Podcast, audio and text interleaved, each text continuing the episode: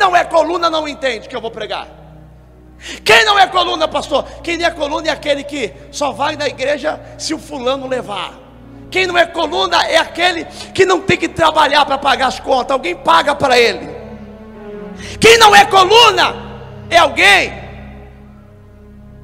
que vive pedindo oração pelos outros porque ele não ora.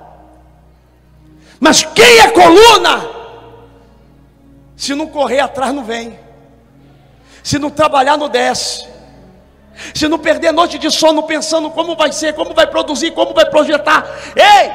Sabe quando você identifica uma coluna levantada por Deus rápido? Pelo teu telefone. Quando acontece uma besteira e um BO na família, o primeiro telefone que toca é o teu. Tem problema que você resolve que são seus. Se não bastasse o nosso, a gente passa mais tempo resolvendo os dos outros que nos cercam. Porque coluna assume responsabilidades que nem são dela, porque uma grande estrutura está sobre ela. É por isso que tem gente que dorme cansado e acorda cansado.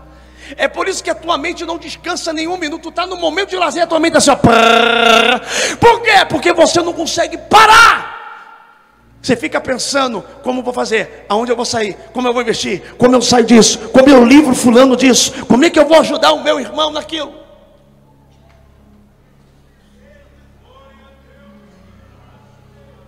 Olha para o termo, diga assim, ó, tem gente que para te entender, tinha que ficar no seu lugar por alguns dias porque só entende quem passa. Vou falar de novo: só entende quem passa.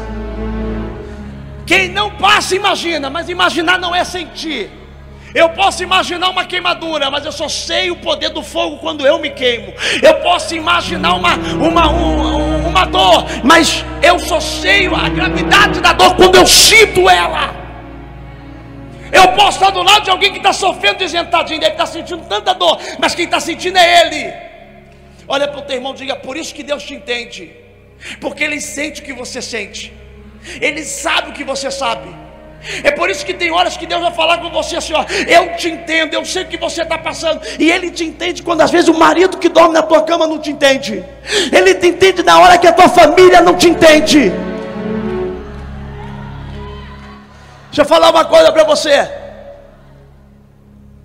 Quem é bom de Bíblia vai, vai responder. A nossa luta não é contra a carne, é contra principado e potência. Resumindo, demônios. Agora, pense comigo: o diabo quer derrubar qualquer um? O diabo só quer derrubar quem de pé faz um estrago lá embaixo e incomoda. A pergunta é: quanto vale tua cabeça? O diabo sabe que se ele derrubar você, a tua igreja, a tua casa nem vai mais para a igreja, porque tem gente que só vai para a igreja se tu for. Se tu se afastar, teu marido nunca nem foi crente, ele só vai porque tu vai. Tem gente que só está aqui porque tu chamou. Tem gente que só está no culto outro porque você convidou e insistiu muito. Não entendeu não, né?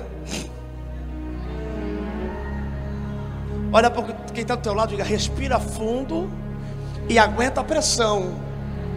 Porque muito dado, muito cobrado. Muito dado, muito cobrado. O que Deus preparou para você é algo tão grande que o inferno luta dia e noite, 24 horas para tentar te derrubar. E é por isso que ele já tentou fechar a tua empresa, acabar com o teu processo, o teu projeto, o teu sonho. Mas ele não, ele não consegue, sabe por quê? Porque tem dia que tu deita daquela cama e tu fala, quer saber de uma coisa? Eu vou parar mesmo. Tem dia que você fica triste de falar, quer saber de uma? Eu vou me afastar, eu vou desistir, eu vou tocar a vida de outra forma. Mas toda vez que você pensa em parar, vem um renovo dos altos céus sobre a tua vida que não deixa você retroceder. Toda vez.